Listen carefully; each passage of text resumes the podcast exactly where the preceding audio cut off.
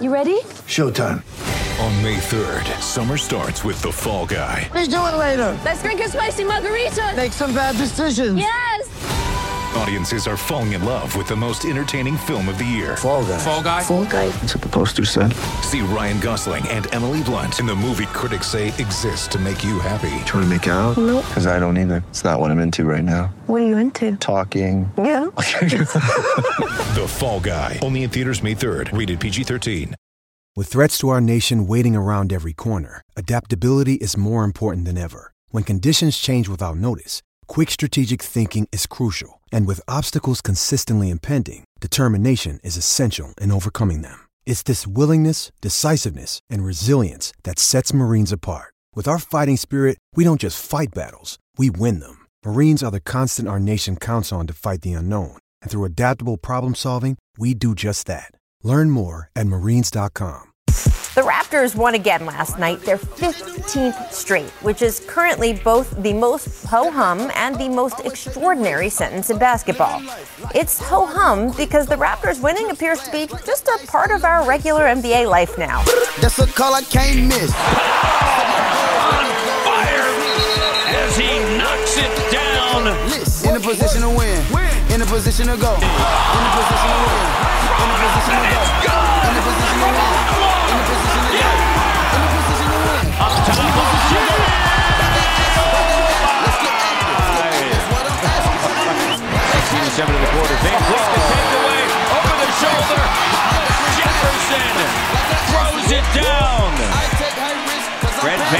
VanVleet all the way from We Yellowknife. about to go undefeated in all of the matches. We did it first, you do it the same exactly. We did it. Carter comes up shooting. Got it! 1.2 seconds to go. Vince Carter, you are amazing. Give it to me, Welcome to Charles Sport Matters podcast number 84. I think we're on 84. We're joined with the usual suspects right in front of me, Gregory Yeroshatis. How you doing, Brandon? Oh, I'm fantastic. How you doing, Sunshine? Fan- I'm just waiting for these primary results. My my boy Sanders leading the pack. Colonel. And moving over to his right is Christian Wolfgang Graffin back from his sex tour of Alaska. Graffin, how you doing, buddy? My boy Trump still in the lead. No, I'm, jo- I'm joking. I'm, joking. I'm totally joking. Alrighty, so obviously there's a lot to get to with the announcement of uh, the. I guess the All Star game was last week, or the announcement of the All Star. So we won't get to that, but we'll talk about all the trades that went down this week. Uh, Raptors obviously stood pat, 15 game win streak. Not much of a reason to actually uh, make any sort of drastic moves. We kind of. Right the ship, maintain uh, where we're at right now. I think we're, pre- we're pretty good. 15 games in a row is a pretty uh, stellar uh, string of wins. I Uh, would have liked to see a little trade. Uh, I think we all would have, but I don't think it was necessary. Graf, what are your thoughts on the Raptors' uh, reluctance to make a trade on deadline day and also our 15 game winning streak? Yeah, no, I said it before. I don't. I I have no problem with us making zero trades. Like right now, I know the problem is if anything, we have too many pieces and like who's gonna play. But that's a good. That's a good problem Yeah. to have, right? Like again, we mentioned it this, this last time. You're sitting McCaw. You're sitting Boucher. There's players right now who are getting minutes that And are who not you wanna playing in the playoffs, right? And So who do you want to give up? Exactly. Right. I mean, Especially because we're trying to build. there's two players, and one would be OG, just simply because of Never. aggression. And I, I again, I'm in your camp too. I I, I wouldn't want to trade him, uh, especially the game at last night we saw what he can do. And then the other one would be VanVleet, just because he's a he's a free agent. But if we lose VanVleet, he's you know And we talked about We're not Powell. going to the we finals. talked about Powell too. Like after you know, but he's, he's finally right too, right? But like he's finally at his peak as a player. I have no problem with no trades. Honestly, the, the Raptors have a lot. There's been so many games this season where they haven't had the full squad. Yeah. uh, they have a lot of chemistry to build off of, and we still look like a team that's e- almost easily going to get to the Eastern Conference Finals. Abundance of depth. 15 in a row. So f- let's get to that. 15 in a row. Uh, season high for right, this season is 18 for the Bucks. I think the Raptors what need 13 more wins to take out Miami's 27 game win streak. I think I went down in 2012 season. I was there in Chicago when they beat Miami to end their 27 game win streak. Crazy. I just happened to be there for work, but uh, in the city. But yeah, uh, so and I've been to two of these games now for the Raptors win streak. So I'm I'm gonna go to the one coming up, and I'm really hoping they don't lose. I'm So go- Filipino lucky charm. The record's 33, so we're not ha- we're not even halfway there yet, but still Let's go. incredible 15 game uh, win streak. Greg, what do you, what's your impression of this uh, this incredible run we've made? Well, uh, first, let me just say that uh, if we continue the streak, we end up uh, coincidentally are we uh, playing the Bucks on the day that it would be the 19th game to win. So if they win the next three games, we end up then playing Milwaukee, and that I think would just be awesome, right? We play them at home. If we beat them, we take out their streak for the year. Talking about a huge psychological boost. So I'm I'm hoping that we can just kind of hang on until the All Star break, right? Uh, no, I think there's just one more game, right? Yeah, uh, tomorrow against- night. And it, it's funny because what you're saying there um, about sorry, what were you just talking about? Uh, how it ultimately we would end up playing the Bucks and and we would have to That's beat right, that's them right. to So the- beat their streak. So the Bucks beat both the Lakers and Golden State, who are the top two records, 33 and 28 win consecutive streaks. It's the Bucks who have beaten them both. So oh dear. they're they're a streak ender. But you know, just to your uh, question though, Brandon, like my impressions, it's it's been an, How can an- you be negative? it's an entertaining streak to watch because usually in these streaks, like even in the Bucks streaks, those streak that get those, those games were out of reach. Like the Bucks just are would just demolish people, right? teams, yeah. Because the Raptors right now, like like when we have our full complement of players, we are, are blowing teams out, and even now we kind of still are, but. Because of the injuries, like even yesterday, okay, Lowry's back. Oh, but Ibaka's got the flu. So we're playing against Karl-Anthony Towns starting Ron RJ, right? Or RHJ, right? Oh yeah. Hollis Jefferson at center and he did great. But so eh, it's a little more entertaining because nothing is guaranteed, right? And some of these finishes, like that comeback against Indiana, right? The late game finish against Brooklyn, like very, very exciting. games again the back-to-back games too like games that we're winning Yeah. back they're games that we shouldn't be almost even in or shouldn't be winning i mentioned to you before watch we're probably going to beat brooklyn but we're going to lose to minnesota I was worried about Minnesota. I- I was kind of worried about minnesota because they're playing so loose and free and chucking up all those threes. and just look how many turnovers we had in the first half of that game last night we were we were playing we were playing poorly and then we this is the this is the difference between the raptors five years or the raptors when i was growing up versus the raptors now is you didn't say first the of Dwayne all Casey, DeRozan Raptors. Sure. Yeah. Honestly, we, we we a we close out teams, mm-hmm. we, and we beat teams that we're supposed to beat, mm-hmm. and, and those two things never really happened before. There'd always be, and we're never out of a game. Honestly, that's the other thing. What was it? Where they were Yeah. down by ten against Indiana with two and a half minutes left. I I confess that I started to like fast forward because I had taped it. I started to fast forward, assuming that they were going to lose. Unreal comeback, Shame, dude. Unreal comeback. You- so you'll never do that again, though, right? I I make no promises. Alrighty, let's jump into the next segment. Before we get there, Greg. Okay, so everyone knows Grafton's got a kid coming soon. Greg got a little, little gift here. No, A little gifty poo product right from uh, Candace, his girlfriend. There we go. oh man, I knitted this. You knitted this It's- yourself? A baby blanket. Oh my god! Yeah. Actually, Yeah. oh my god! I Thank knitted it myself. so No, this is what she does when I make her watch basketball. Really? She knit this? Like, Yeah, you must be watching a lot of basketball working- then. Yeah, dude. I don't know if you could get this is in a plastic bag right now. It Oh yeah, man. mass- oh yeah. Uh, put it through the wash. Make sure because my because some of the cats were, were going on it or whatever. So No problem. Cat allergy solved. yeah, man. All right. Thank you. Thank you. No, man. No. Oh yeah. Bring it in for the real thing. There you go. Thank Bring you. it in for the real thing. Yeah. No, That's she's been amazing. working on Thank that for you, a while. Candace. It's Candace, it's, I know it's you're our listening. pleasure. Thank you so so much. This is amazing. Well, you know, That is you and be the Meta happiest. are are just great people. So you know. Well, thank you, my friend. Yeah. Alrighty, uh, so the next topic we want to get, I wanted to discuss was the emergence of Serge Ibaka. Obviously, playing some of the best basketball in his entire career. Currently averaging 16, 8, and 1 on 52, 49, 75 shooting. Uh, he got a usage rate of almost 25 at 24.7. He's a really integral part of our rotation. Can you just talk about uh, the importance of him stepping up the season in lieu of Marcus Gasol's injury, as well as sort of being like a leader in the locker room? And you know, we're talking about a guy who's you know coming up uh, end of his contract, end of the season. Is this someone we absolutely need to need to lock down? Is he part of our identity as an organization? Well, Ibaka is a very interesting character, right? Because I remember when he first came, I was super hyped about him because I'm like, yeah, we finally have a power forward to like slip in our lineup, right? And this is kind of happening as the league is shifting and Ibaka's getting older, so his best minutes turn out to be at center. But I remember Graf, you were you were seeing, you're like, I don't know, I don't, right? You're like, I'm not sure, I don't like the two bigs, right? And you know, and then I, I started to agree with you, and I was like, yeah, like it's just not working. Ibaka's not like too many bonehead plays, right? And but but now over the past year, he's just really come into his own as a pro, and uh, the leadership, the poise, the op, like he doesn't block the shots like he used to, but offensively, he's way better than he used to be. Yeah, well, that elbow shot is money. Yeah, Every money. single time, you know that's going in on the pick and roll, especially. Mhm. Uh, his three recently. Yep. Honestly, I used to be one of those people a season ago. Whenever he'd take a three, he'd go, "No, Yeah, yeah, yeah, yeah. no, yeah, don't yeah. do it." The Patrick Patterson complex. Patrick Patterson. now, now Ibaka takes a three. Uh, I'm if he's open, I'm expecting it to go in. So no, he's improved tremendously. And then again, I think it's the off court stuff too. Like I know he's Yeah. building his own brand, so the Avec class and the Yeah, yeah. how hungry are you? But on it, look at the impact it's made around even the NBA. There's people, there's other players like Jared Dudley that are.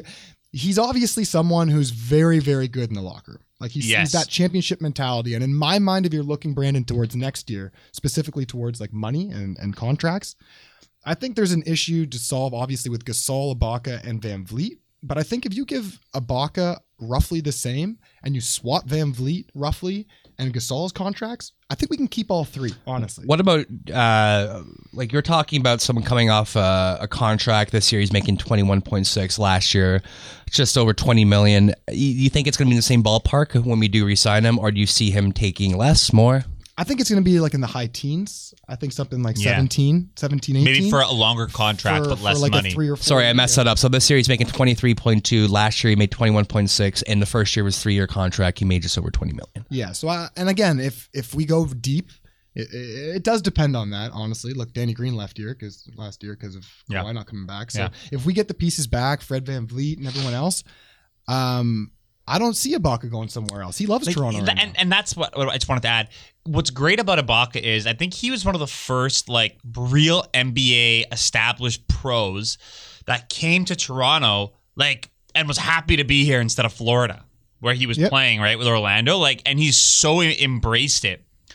Right? And one of the Masai moves, like one of one of those classic Masai moves, Mhm. where honestly, a lot of people, including myself, sort of questioned it. Not just the Because we've acquis- given up Ross. Yeah, not just the acquisition. First rounder. We're giving up Ross in the first rounder, but honestly, even the re-signing for that much money, the 23, 21, 20, whatever it is. Like it's it's not a little bit, but he's he's he's proven him he's proven to almost get better and try to earn that. From my perspective, this seems like the only year within that three year contract where it seems like he deserves the contract. Well, I think the last last year- couple years, like he's been a good player. But it's also tough because he doesn't get playing time, Brandon, with with Gasol. No, but you know what I'm saying though. Like I think the whole thing is like uh, league reputation versus actual on court play. I think for a while, especially with Serge Ibaka coming from that OKC team, I think a lot of people viewed him as a sort of not a star, but just below what a star is. And I think the last couple of years, I think he kind of redeveloped his identity as a player in the league. How old is Ibaka? Uh, Serge Ibaka, that's a great question. Serge Ibaka, let me just pull this. Thirty, I believe. Is a guess from Greg. I'm gonna guess thirty. And You're gonna guess thirty. go ahead and confirm he's thirty. it? Yeah, he's a year. He's a year younger than us, which is kind of crazy to say.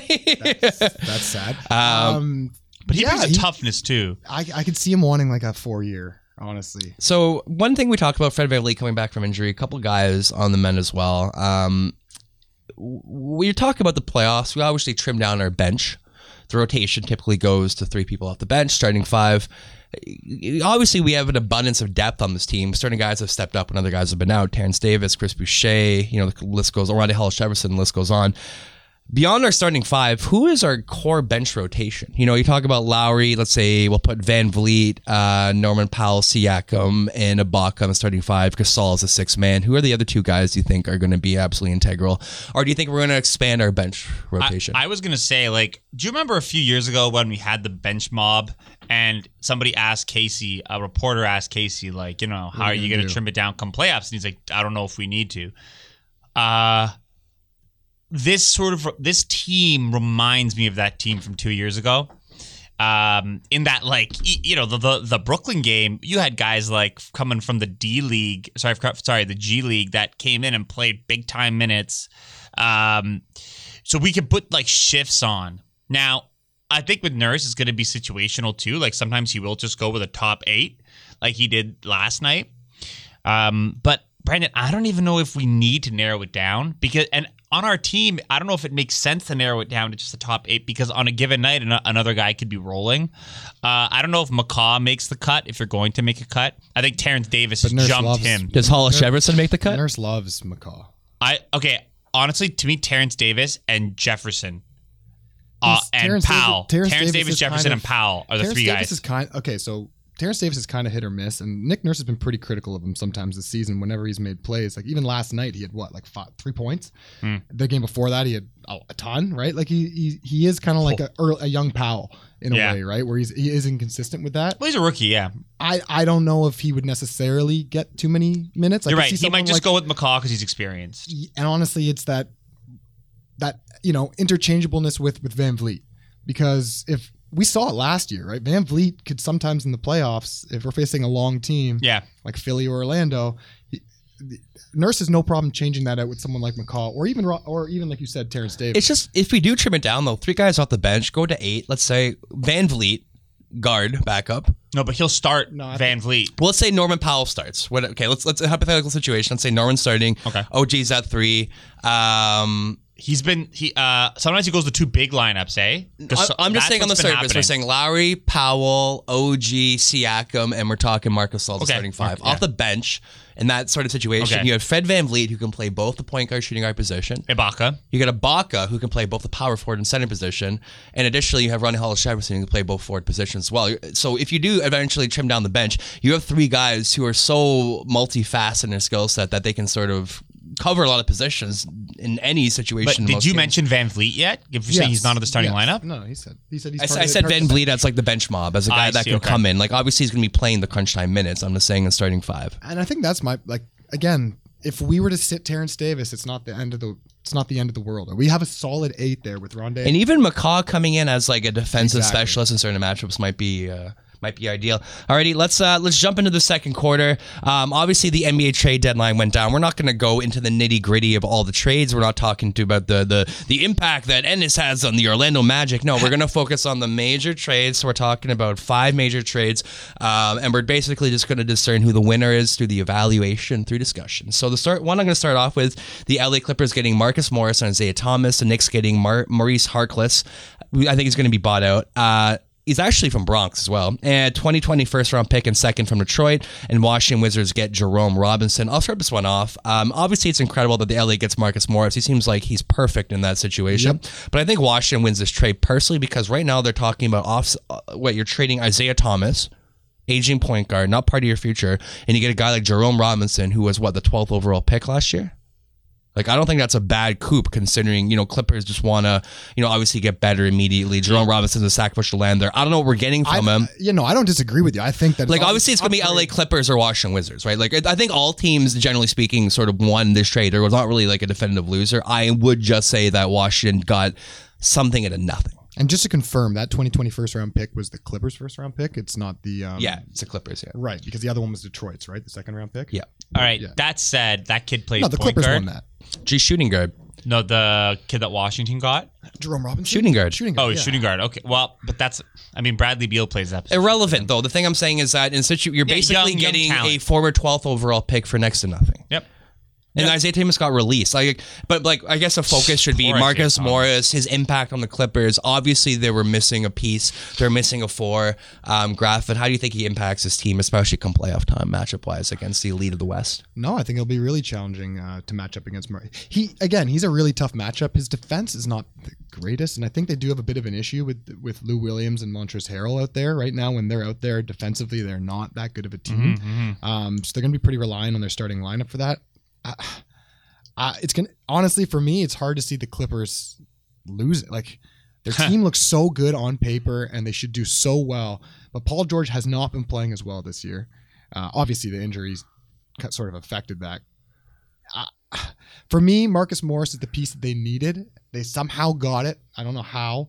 And they were Because the they re- wanted to block the Lakers. honestly, but that's huge. They're like the only team that's really in the run for it that made a big acquisition, right? Yeah. Like there's no one else that was in the top like six teams that really, really changed their team with anything. I think Miami was trying, but yeah, yeah, no, uh, I I agree. It look Morris, like you know, I was.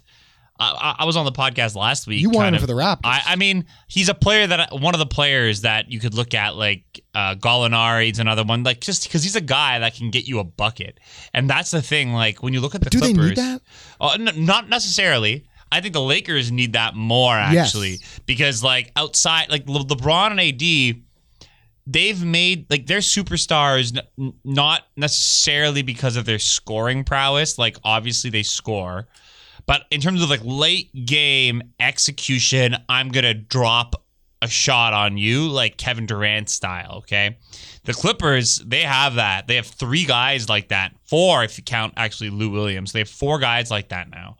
Um, and that's a, a player that I thought the Raptors could use.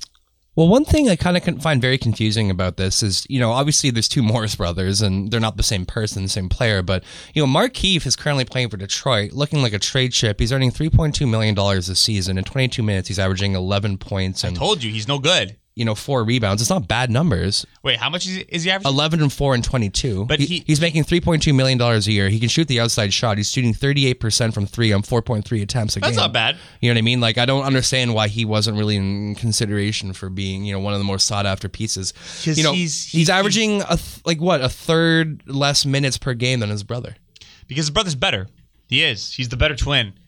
Like he is. Like uh, like you see him like his work in Boston versus his Markieff's work in uh, Washington. Who's a better twin, Brooke or Robin? Who's a what? Who's the better twin, Brooke or Robin Lopez? Oh, of course it's it's Brooke. It's Brooke. It's an. It's weird, eh? It's like they're it's actually always one. Op, no, but they're actually polar opposite players as well, right? One of them's like a like a like a lunch pail and hard hat player. The other one is like more finesse. So I think what we're trying to get at, uh, who do you got as a winner for this trade, guys? It's Clippers for me. Clippers. Clippers. I, I can see that as well. And Markieff Morris for not having to be in on the Knicks. All right, Marcus. All right, moving down the list. Uh, Cleve- Cleveland Cavaliers got Andre Drummond in one of the more bizarre tr- trades of the deadline. Detroit got John Henson. I can't believe he's still in the fucking league. That guy looks like like he has baby face and like old man's body, like receding hairline. Like He I feel dropped like he's out been in of the the- league for like ten years. He dropped out to become a rapper. The corpse of Brandon Knight, uh, a twenty and the twenty twenty three second round pick. So next to nothing for Andre Knight. Drummond. Andre Drummond going to Cleveland. Uh, Andre Drummond put out the tweet after the trade. There's one thing I learned about the NBA: there's no friends or loyalty. I've given my heart and soul to the Pistons, and to have this happen with no heads up makes me realize even more than this is just a business. I love Detroit. Dot dot dot. Um, so very cryptic. Uh, Andre Drummond's making 27 million this year, 28.7 next year. Talking about the Cleveland Cavaliers and a team that is developing. I don't really understand this trade personally. I don't really see much of a clear winner in this, guys. What's your impression or takeaways from this trade? Y- yeah. Oh, is this just this is just the era? a salary that- But this is just he's the best. Re- he, this guy's the best rebounder in the game. And at a trade deadline, when you have all these teams going for it, right? You have so right now so many teams. It's not like last year where it was like everyone knows Golden State's going to win, right? So it's not worth making a trade. You have lots of teams that could benefit from a big time player. He's a former All Star and he's the best rebounder in the league. And no one wanted him, like to the to the point when I was saying, like, why didn't the Raptors just like offer to trade like Boucher and like a uh, a, a future second round pick, and it would have been better than what Cleveland gave, or you know? I'm so confused. Not one other team is willing to give a better. But it's the era that better- we're in, a right? He doesn't he doesn't shoot the three. I know, but like, why wouldn't? I mean, even even Atlanta, right? Like they got Clint Capela, awesome. Yeah. But I guess it's his contract. Not a big fan year. of that, to be honest But with you. if he- I don't like the Capela trade to, to Atlanta. Oh, are we gonna? Don't I like want it. to talk We're about gonna that get, with we're gonna, we're gonna get to that. Yeah, but obviously. Well, I but- didn't. I didn't include. Oh, I did. I did. So we'll get to that. yeah, later. yeah, we're gonna get. But again, this this Andre Drummond fascinates me. I, I don't understand how another team that was in the hunt didn't offer a little bit more than this. I don't understand why Houston honestly just didn't offer like their first round pick. I think it's That a, be enough, right I think it's there. a fact that yeah, if he went to Houston, like, and then you can just bring him off the bench as He- needed. his contract's up at the end of the it's year. the it's, it's a the luxury tax. It's That's the it. devaluement of that position though, that rim running center, that big. If you could talk about getting a comparative guy like Nerlens Noel for two million dollars, or you can get fucking Andre Drummond for twenty eight. You Yeah, know what I mean? but right I understand Yeah, Andre yeah. Drummond's a more like like obviously he's a more impactful player in comparison to a lot of guys, but you're not losing that much. That's why teams are trading Clint Capela. That's why they're trading these bigs. That's why a guy like who's making twenty eight point five million dollars next year, but his playing contract alongside is Kevin. up at the end of the year, so it's not Not like it's this that year, big of next a year. range. No, this no, year. he has No, an next option. year. He has a No, no, no, player option He has next an year. option, but people think he's going to opt out. He's not, he's not going to. You're telling me he's going to opt out of a twenty eight point five million dollar contract in the NBA, where the market for centers is drastically decreasing every single year. Well, anyways, you're both right. Is is the point where where he it could be a, a temporary thing, but I agree with Graf. Like it's baffling. I, I can't. I just can't believe that someone else wouldn't offer a little bit more. Well, it's more of an indication of a cli of of um, Atlanta's overpay for Capela if Drummond's going to go for this package, right? But but Capela is is more modern because he's more springy and he could switch, um, right? Versus Yeah, but- uh, but think- Drummond's more of a plotting center. Right, but think about what Houston. I'm sorry, what um like you know like the package for Clint Capela. You know what I mean? They got Covington. They got Jordan Bell in the second. Covington's a guy that can slide in the starting five rotation. That guy's a serviceable piece. That guy's part of your crunch time playoff rotation. You're talking about John Henson, Brandon Knight, and a 23 second round pick. Yeah. No, I know. That's why I'm I'm I'm, sho- I'm shocked. That's a, I don't think that Atlanta overpaid by any means. Honestly, No. Like, if you look, at I the do. game, I, I do. I think they overpaid based on this trade. If this trade did not go down, and I saw that trade for what it was at that time for Clint Capela, I would justify that trade based on the that. market, But you're based on the saying, exactly yeah. based on the comparative market, the fact that Andre Drummond went for this little, I can't. I have to say that. but that's uh, what, that's saying it with hindsight though too. but that, that that's truth though. That's truth. Those are facts. That's a trade. Those are two trades. And like I said before, if that trade didn't go down, I could justify it. This trade is an indication of what direction that player, that play center, the rim running center is going in the NBA and the value of that player moving forward. Again, I, Andre Drummond to me, obviously, like the what he brings to the table is similar to to Clint Capela, but to me, like you were saying, Clint Capela can. I don't know.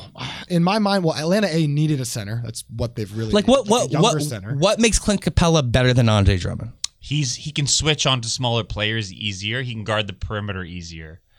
Right? That's the main reason why Andre Drummond's not really because he can't shoot and he can't really switch. Right. Right. So that's why but my Capela confusion. can't shoot either. So why is defensively? So But why is defensively, I Cleveland locking in, locking into another year of a guy who you're putting beside Kevin Love, who uh, clearly can't do the same, like what we just talked about, like Capela running the perimeter, and also combination of two young point guards who don't really seem like they're fitting well together. It just seems like a very confusing. I can't tell you what Cleveland's thinking. it doesn't make No, any fucking yeah. sense. to I have no fucking idea what I'm fi- I'm thinking, fine- but I'm okay with what Atlanta did. I'm So Yeah. well, we'll that's- get to that later, but I'm going to say in this trade, I will say Detroit won this trade within the sense that they're going to get rid of the Reggie Jackson contract. They're offloading the Andre Drummond contract. They're one of the uh, most lost organization in the NBA, and at least coming into next season, they can make an effort to rebuild see, or reshuffle the. I, I actually think that Cleveland won it because they gave up so little, Same, and like, same. and you know what? Maybe Drummond decides to resign. it's Cle- but Cleveland. Same. Cleveland is in no position, even with Andre Drummond next year, to be in the playoffs. Why are they investing twenty eight point Now, five hold million on. dollars in a player now- who's not now, going to be hold part of their long term future? When you got both, if you have Kevin Love and if you give Kevin Love and DeAndre Drummond a training camp, like you don't have to play them together per se. Andre. But- what did I say? DeAndre? Yeah. my fault. DeAndre Jordan. Yeah. Uh, if you give both those players a chance, like at a training camp, like it's still like more. They upgraded their talent level on their team, right? I mean, now they could get rid of Tristan Thompson if they wanted, buy him out. But if that's they wanted. that's the insane. That's another insane thing. Tristan even- Thompson should have been a fucking trade ship. The guy's averaging a double double this I season. bet you nobody and wanted that guy. Ultimately, at the end of the day, why are you getting Andre Drummond when you already have Tristan Thompson? This Yeah. season? I just I just don't understand the trade. Because Because they didn't give up anything for him. Yeah, it's a talent upgrade. Wh- They give Why up not? literally nothing. Right, but they're also bringing in twenty point five million dollars on the books next year when they probably should be spending that money toward you know pieces that are more This- conducive for a development for the young guys on this team as opposed to just a big name in Andre Drummond. This who free puts agent up- class is garbage. Like this year's free agent. And so is Andre Drummond, to be completely honest with you. All right, moving down the list, we got Minnesota Timberwolves got D'Angelo Russell, Jacob Evans, and Omari Spellman. The Golden State Warriors got Andrew Wiggins and a top three protected pick in 21 and a 21 second round pick. Graf, who do you think won this trade and why? I think the Golden State Warriors won this trade. 100%. Yeah, I'm with you on that. I, I, I think it was. They tried it, right? It was a trial. They tried to get D'Angelo to Russell, D'Angelo Russell to come to Golden State. They wanted to see if he would be able to. Minnesota. Uh, no, to Golden State. Okay, yeah, yeah, yeah. They, they wanted to see if he would fit in with Curry. Curry unfortunately got injured, but it didn't look good when they were first when they were out there Dude, this- together. That the back and forth, he was coming off the bench at first. He, He had doesn't no defend. Fit, This right? trade- He has no defend. fit on that team at all. This right? trade is all about the pick, in my opinion. Andrew Wiggins is irrelevant but in I, this trade but when I you talk also about it. think Andrew Wiggins is a, is a pure upside play for them. Exa- Exactly. Like, why not? Why not see what we can get from? Again, you're locking into a four-year contract where he's making an obscene amount of money based on what he's able, like able to do on the court. to me, court. the problem with But- Minnesota is Karl-Anthony Towns. It's not Right, it's not- right, right. We, we could get to that in another time, but a lot but in of the but with in the situation though, you're talking about you know they signed D'Angelo Russell, um, didn't have to give up anything to get him. Okay, want to come to a winning culture in Golden State, bottomed out. Obviously, he was expendable at the time, and they flipped him for an asset, a top a top three protected Oh, it's perfect. pick. that guy that you know you draft that guy in 21, not a big contract right off the bat, complimentary piece. Same thing with the first round pick they're probably going to or first overall pick they're going to get this year. They draft Wiseman or whatever. So they're only going to have they're going to have it's it's it's such a fucking brilliant move in the front. Like I love this trade. This might be my favorite that- trade. but that the fact that they're able to get they're going to get a top three pick this year, and they're probably going to get a top five But pick. won't Buy that low, pick- sell high. Yeah. Won't that pick though be like uh, later in the draft? It's because- Minnesota's. Oh, it's Minnesota. Yeah. Yeah, that's right. It's Minnesota's pick. Yeah. Yeah, they're lucky it's top three protected. That might be that, might, that might be top three. Oh Christ. Um, Yeah, no, I, it's gonna be like a like a Klay Thompson like like type you pick, like, like, an the- eleven. The, issue of Golden State was you know you're talking Steph Curry, Draymond Green, Klay Thompson, or any in the 30s. They can re like refill the like the, the cupboard with two young guys they can build around in combination and being successful Oh, yeah. in the immediate. It's such Uh, a smart move, man. I, I love like this. trade. I actually like this move for uh, f- a few reasons. I actually kind of like it for both teams because watching uh, Uh, the Wolves last night, although their their sto- their coach is that young coach there, Ryan Saunders? like he sucks, man. Like the way he's got them playing compared to like the Tom Tib, like he basically went the exact opposite of Tom Thibodeau. They, they don't play defense. You got Karl-Anthony Towns taking step back three pointers. Yep. Right. Um, mind you, I think that like those that pick and roll between those two players, and if you're Minnesota, anything to make him happy and, and not demand a trade. And then on the other end, I think it's good for Golden State because now you've got like uh, almost like. Be- Like a better version of Harrison Barnes, what Harrison Barnes used to be. I don't know about better version of Harrison Barnes. I think he is better. I really think he. I, I think eh, like he, the, the thing is he can This be is a like third option This now. is like Andre Drummond hollow stats conversation though. You know what yeah, I mean? Yeah, but all but here's the thing: all he's gonna have to do is keep his man in front of him and score the ball. Like he's gonna be third option. No one could double team him. any- Like he doesn't have to be a superstar anymore. You know He- what's so he can just funny? Be a scorer. The narrative people saying like, oh, like Andrew Andrew Wiggins in a situation where you know he's not the number one guy. He can play you know behind these superstars. Yeah, maybe that was Minnesota. Yeah, this, this fucking happened already. What are we talking about here? No, So, you're yeah. you're right. if anything, the big biggest difference for me is the coaching. Like he's been through Thibodeau, he's been through Ryan fucking Saunders, Saunders. yeah.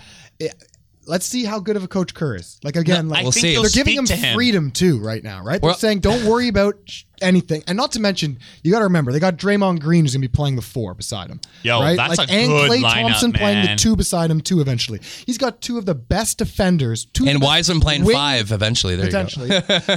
two of the best wing defenders surrounding him. You couldn't put him in a better situation, other than obviously Robert Covington and Jimmy Butler. On, and on the flip, on, and on the flip side, like you're talking about D'Angelo Russell, probably I would say top five worst defensive point guards in the NBA, playing with arguably the worst defensive center in the NBA, and Karl-Anthony Towns. That place gonna be a fucking black hole defensively.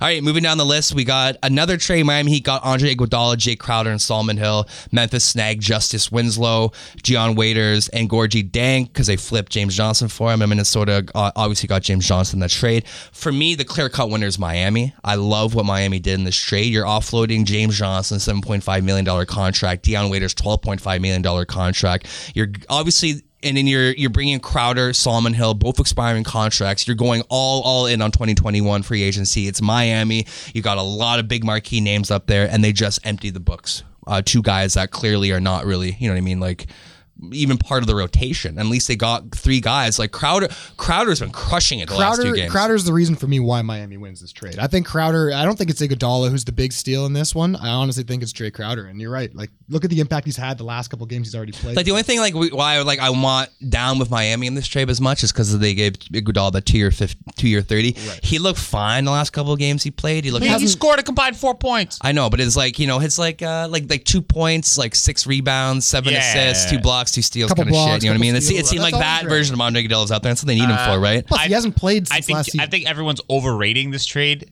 Or sorry, this thing from Miami. Uh, okay, when I heard that they were going to get Gallinari as well, then I was like, okay, Miami's legit now.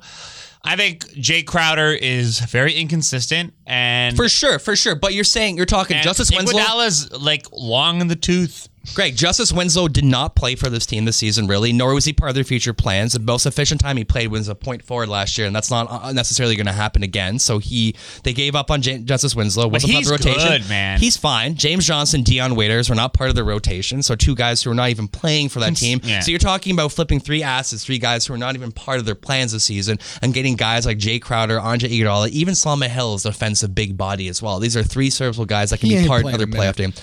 Wh- Whatever. Yeah. Let's say let's say Jae Crowder, Andre Iguodala. At least So you're getting you two know who guys. this trade for me? Memphis.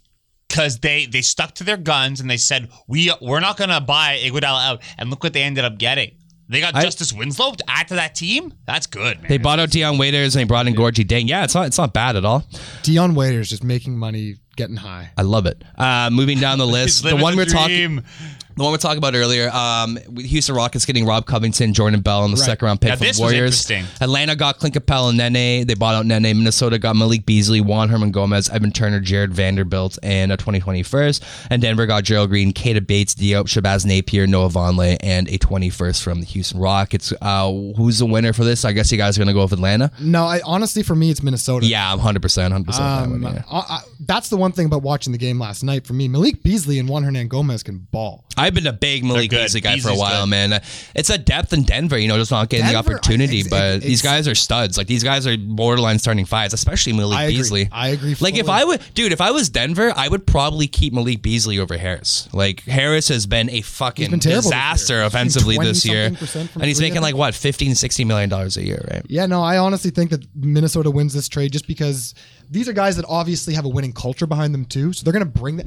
Minnesota. Uh, we were watching. I was watching the game last night, and it showed how many guys they got rid of and how many Yeah, guys they it was brought ridiculous. in. It is completely different now. But the guys Well, they what's brought what in, happens like- when you lose ten games in a row? You gotta fucking. But again, like James Johnson, right? Like you talk about like the players that are like James Johnson. Look But where he like- ended up. players who can w- who have won before. As what I'm James Johnson say. has a one before. Yeah, Miami. This Did you year. see Like, James Johnson when he first came when he came into Minnesota at home? He had like the most like cocky fucking like like fur jacket like mink. That's his problem. He, the best. He he always like bel- like thought he was better than he was and, and wanted to be a player that he irrational confidence guy. Yeah, but no, like that usually works for guys like Dion Waiters that can fill it up. James Johnson could, could never do that. He just should have embraced his role as a defense first role player, and the Raptors would have never got rid of him. He should have just joined the UFC. Like uh, Graf, But, um, Graf, can can Clint Capela and John Collins Hawks, coexist in the front court? Do you think? I, I do think because John Collins can stretch the floor. I agree with Do you think he has the Capela speed to guard the perimeter? But first of all, this is one of the problems because I've been watching a lot of Atlanta games, and honestly, like John Collins is forced to be down low a lot of the time because he's Right. their only rebounder other than Alex fucking Len, who sucks. So basically, he's forced to be down low. He can't stretch the floor. He can't do what John Collins wants to do a lot of the time. Right. Even though he still fills the stat sheet up, but you bring in someone like like Capela who can actually kind of go down low. I think it just frees up John Collins more than anything and Trae Young because now the pick and roll, he's got two solid options. And we've seen the pick and roll with Harden and Capela. Right. It's worked really, really well. Trae Young is one of the best pick and roll point guards in the league. I think for him specifically, again, it's co- kind of like the trade to Minnesota, except way more effective to me in where you're trying to keep your star happy. Like they got D'Angelo Russell because he's Karl-Anthony Towns' best friend. Yeah. Trae Young has been basically on Twitter begging for some help Yeah. in Atlanta this year because they've been so bad. Clint Capela is exactly the type of player that Trae Young's wanted. So you're really just making your superstar happy. And honestly, even if it doesn't work, at least you like the, the efforts, you know what I mean? Like at least Trae would see that efforts there. And I, I do think that they'll be they couldn't be worse than what they are now. Greg, what do you think about the small ball in Houston? Obviously, It's your gr- boy PJ Tucker, six foot five, playing a center Six position. four, six four. Is, is this something that you think like obviously the first I game they don't know, played they took out the Lakers? Is this something that So i and I watched that game. I did. Um, Bro, he shrinks every day. I heard he's five eight well, eh, okay. Um, usually that would be it would be ridiculous to think that you could start someone even in this era of basketball. You could start someone that small because like you're just giving up so much in terms of it's not even the rebounding. It's interior defense. Like like you need to have someone at the rim to challenge shots or else anybody that gets beat in the perimeter it's like you have a line drive to the basket, right? And I just found it interesting that they included Nene in that trade, right? no, like they be because they're they're all in on small ball. But here's the thing: Uh, it might work in Houston because the the fact of the matter is they got Russell Westbrook, and Russell Westbrook is one of is one of the all time best at getting to the rim. And and you know, and we see this like uh, with with Ben Simmons and Joel Embiid, the same problem where if you got a big man that's that needs the ball in the post, they're going to be around the net. And when Simmons drives, there's that extra center that's there.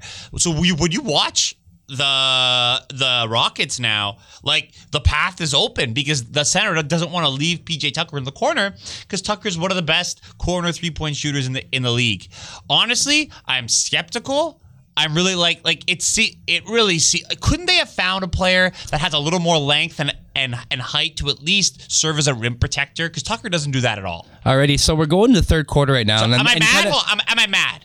It's crazy, right? Well, we'll transition to this. So, so we're talking about we're going to the third quarter right now. We're talking about the potential NBA buyout market. So, obviously, players who uh, are not serviceable anymore. Teams will out their contract. They're free to sign with any or other organization, obviously the contenders. So, guys, I'm going to drop some names right now, and who really sticks out to you, and where do you think I'm going? Like, who? Like, you can give me a couple names. So, Tristan Thompson, Maurice Harkless, Reggie Jackson, Dion Waiters, J.R. Smith, Iman Shumpert, Evan Turner, Isaiah Thomas, Tyler Johnson, Courtney Lee, Graf. Who do you got? A couple names there that come up to mind, and where do you think they would go? Well, I know obviously Dion Waiters and J.R. Smith have kind of been linked now to to the Lakers. Because it's a clutch Collis- sport. Yeah, and all, obviously Collison as well, saying that he's not he's not Yeah, come out of yeah. retirement this year. So they do need a guard. I know we were talking about the Lakers earlier, needing a big man and. You Or no, they like they need another sorry, playmaker. need player, but yeah. I, I think it's a guard. There's what they need. Um, Tristan Thompson's pretty interesting, but his contract's so expensive. So for me, I honestly I don't know if, if he's gonna go anywhere right now. Well, it's not. It's a buyout of the current contract he's in, re-opting into a vet minimum. but but they still have to agree to the buyout. He'll agree to a buyout. He doesn't want to fucking play behind Andre Drummond. No, I, well, I he's young, not. man. Like it's not like Well, he, like kind of like last year though, when there's a, when was the buyout market? In the end, there was some like we got Jeremy Lin, didn't we, from the buyout market last year? Yes. Yeah. Like in the end of the day, none of these players are really. They don't. None of them stick out to me. That's my answer to you. None of them stick out to me in doing anything for any team significant in any significant moment. Waiters is interesting for, in the case of the Lakers because like he man, he- this is a guy that was putting up like borderline all star numbers. Why isn't Jamal Crawford on this list? Yeah, Jamal, but Jamal Jamal Crawford's another Buckets? person that that you can look at. But but Waiters to the Lakers' is interest is probably like he's the most talented I think player on that list that we talked Yeah, about, right? yeah. Reggie Jackson, maybe. I'm gonna tell you one thing: LeBron ain't taking J.R. Smith back. Fuck. There's one guy I No like for chance. the uh, for the Raps. I just like the idea of just having that sort of No. backcourt depth in Courtney Lee. Who? Courtney Lee. I just think like being Why? 11th, 12th guy, similar Boucher Jeremy Lin situation. If Boucher, if let's say Powell, you know, obviously isn't himself when he comes back from his injury, if it takes him a couple weeks to get back into playing form, just having this sort of backup insurance to have at least one guy, a veteran presence, who can at least sort of fill that role up until you know no one. he hasn't been back. playing a lot. Like live last year in Dallas, like he really Tyler Tyler Johnson court. could be another name I can throw out there. Tyler Johnson's interesting too because he's younger. Well, we're overlooking the most, like the second. Okay, like no disrespect to Carmelo, I apologize. Obviously, the best player in the NBA, but like the number two guy, in my opinion, Evan Turner. It's a shame that no one Your wants boy. the villain himself. I've been hearing rumors of him going back to back to Boston, Baston? Um, that would be an interesting signing for them. But yeah, you're right, Graf. It's a pretty shitty pool of players in the buyout market this year. Well, Reggie- none of those Reggie guys Jack- are shitty. They're Reggie- NBA players. Exactly, and Yeah. Reggie, Reggie Jackson's actually kind of interesting, but I mean, Well, he's in like he hasn't been bought out yet, but, But the whole the- speculation behind him is that he is in the last year of that five-year contract he got. Um, he obviously wants to play for a contender. He's not playing at all for Detroit right now, so it could be like you know the the consolation prize for the LA Lakers of bringing in Reggie Jackson as their point guard, considering that Collison's out, right? anyone's better than Rondo. Yeah, right now, yeah. Fucking Rondo. All right, guys, we will be back in a second. Peace. Alrighty, we are back with the Diamond Pizza sponsored, not sponsored Sponsored segment, uh, Greg's Gripes. So I think the big topic you want to discuss this week, your gripe at hand, your frustration stems from the fact that you personally feel like the American media complex, yes, another battle the between sport media complex. Another yes. battle between Greg and the sport media complex. Uh, that Kyle Lowry isn't getting the love and respect he deserves when it came to his All Star Eastern All Star uh, Bid. Bid, I guess, as a reserve. Uh, many pundits, I guess, from your perspective, are not really giving him the love, uh, the respect. I guess I was mentioning. You know, obviously one of the uh, an old school point guard, guys been in the league for a while, consecutive All Star point guard for one of the best teams in the NBA. We're obviously talking about a 15 game win streak. Uh, what's your gripe? Look, man, this just this isn't just about those boneheads on TNT, which while entertaining, right, are incredibly biased, right? It's not just about that, but I want to focus on that. And I mean, you could look into this a bit. Uh, two out of the four of them didn't even have Lowry down on the ballot. He wasn't even on the ballot, right? When he gets chosen, right, by the coaches, of course, because the coaches respect what he does, Shaq sits there and makes the argument that Beal, who I actually really like, I like Bradley Beal, should be in the game. Lowry should be out. And he says he doesn't have all star numbers. Look, I always thought that the reason that those guys were disrespecting Lowry for all those years is because, quite simply, he didn't get it done in the playoffs, right? Like, he couldn't carry a team, right, past LeBron. Last year, this guy comes out and drills, what is it, six threes or something like that in game six? Something ridiculous. Comes out, you know, played a huge role in taking us over the top. So he's a champion now right? So you can't use that excuse anymore, right? Like the guy's a champion. He's a five time incumbent all star. But for some reason, after he wins the chip, he's not on the ballot and he's averaging 20 points a game for the second team in the East. What is that, Brandon, if not disrespect? Yeah, it's it's difficult to determine if he is an actual all star. You know, like you go at the uh, the Conley example, right? Like maybe not the uh, flashiest guy on the court, but his skill set's conducive to victory. Um, it's it's hard because you know it's isn't the MVP where the MVP is based on skills or not skill set, but you know combination of skill set, uh, accomplishment as well as their team's pecking order. Um, obviously, they're not going to elect a non-playoff guy as an MVP. I think the All Star game is a little bit different. I think everybody's involved. It's the guys who are the flashiest. I'm just trying to like the dissenting side. The guys who are the flashiest, most eh, like fun guys to watch. That's the All Star yeah. game's about. Kyle Lowry's that's some bolts fundamentals. You know, other guys out there, maybe like a Devin Booker, is a lot more flashier to watch in that sort of loose All Star game. Matt. But you know what? Format. Like like when you're talking, first of all, the coaches vote on the reserves. So you know players like what you just described, you got your shot to get into the fans because you're right. The fans are going to vote on the flashiness, right? Um, well, like we we understand the fact that the All Star game is pointless. There's no there's no value in it. There's no reason to win. So at the end of the day, it's for the fans, right? And if you're gonna have that sort of like loose game, why not involve people who are just like loose? Like Carmelo Anthony be the best like All Star example. A guy is not necessarily conducive to victory, but a guy that is fun to watch. But here's the thing, right?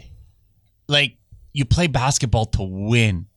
Like and and you know we value these things that look good or that are sexy on highlights but really you play the game to win. Like jordan wasn't michael jordan because you know he can jump high and it looked cool right? That's dominique wilkins right? Dominique wilkins could do that. He was flashy human highlight reel he was great. It'd be like he Wilkins won. Pippen comparison for All Star. You know what I mean? No, but my point is that Jordan is so great not just because of his individual skill, but because he willed his team to victory by doing a lot of intangible things, right? And if you actually watch Lowry, if you watch him as a true bat, and this is what pisses me off. These guys are supposed to be true basketball lovers, right? If you watch him play, it's a purist. Like like it's a there's a purity to how Lowry plays. He puts everything out there. The guy leads a team. His story, like, you know that he's the only player in NBA history to play, I think it was eight or nine, I think it's eight seasons, not get voted in the All Star game, and then get six straight All Star votes. Right? Like, he's a special story, man. The bottom line is the guy influences winning. Right? To me, that's an all star. Right? And and I'm I, I don't know why Lowry has to continue to fight for this. Maybe it's because you're right, his game isn't like as flashy or whatever, right? Or maybe it's because he plays in Toronto and there's a media blackout here, so they don't get to see them play. It's but also more, it's disrespectful. It's also more of an indication of how much respect he has garnered in the pockets that matter, not from the fan perspective, exactly. but the coaches, the, coach. the people who actually make those type of decisions. And you know, he obviously has the respect of his peers, so yeah, it's it's it's it's obviously ridiculous that you have you know a former player or NBA media member or someone who actually knows a game to actually dissent. It's a joke. It's a complete fucking joke. Um, I, I, I like again, like I could find reasons why they wanted wouldn't want to involve Kyle in the All Star game, but ultimately, at the, the day, we're talking about merit who deserves to be there, and Kyle 100% deserves hey, to be an All-Star. I was watching, and okay, I was watching the other day, and talk about how the All-Star game, you know, it's not really uh, uh, a competitive whatever. I was watching because after Kobe's unfortunate death, um, tragic death, they had an older All Star game on. Uh, that was, uh, I think, Kobe's first All Star game, and Jordan was in it. And I and I'm watching this game, dude. They were competing it is it was way more competitive than what you see now. Like Kevin Garnett was actually like yeah, they were highlight reel plays, but it wasn't because like you know people were playing olé defense. Well, Yes, it's like it's expansion of social media, individual brands, and everyone seems like a friend now. There's some doesn't seem to be any sort of like rivalry, antagonism, any hatred. and the game league is shit because of it. Like, and and you know what? There's a double grade because I'm telling you, man, I don't look forward to the All Star game anymore at all. Like this new format, maybe a little bit because of the way that they've made the teams, but not at all do I look forward to these All Star games anymore. Not at all compared to what they used to be.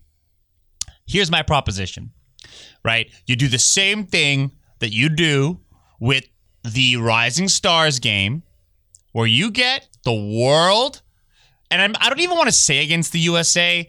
I, I I think it should be the world against the Americas, where you can get uh, maybe or maybe even the world against North America.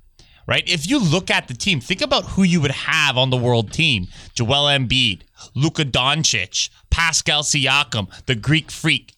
Right? I think it would be a super entertaining game. Well, it's cool they're doing it for like the young star game, I guess. They but- should. They did it. I, I liked it in hockey. Don't you remember them in hockey? Oh, for sure. I, I I thought they were really really fun, and they were because the players actually had some pride, so they competed. Well, it's also something to play for. You know what I mean? International recognition, North American game versus the international game, the growth of the game. It'd probably be good for the league overall as well. And you know, uh, just you know, one last tidbit here. It didn't escape me that uh, Giannis picked his African brother. Pascal Siakam and That's Joel right, Embiid. buddy. And and and who gets to coach them? Nick Nurse. That's right. the Africa Nick Nurse. All right, uh, thank you very much for listening, guys. Uh, we'll be back next week. Uh, thank Put you- some respect on Lowry's name. There we go. You catch the podcast on iTunes, Stitcher, Spotify, some other stuff. SoundCloud. SoundCloud. That sounds about right. Alrighty. Peace out, Toronto. Got it! 1.2 seconds to go! Vince Carter!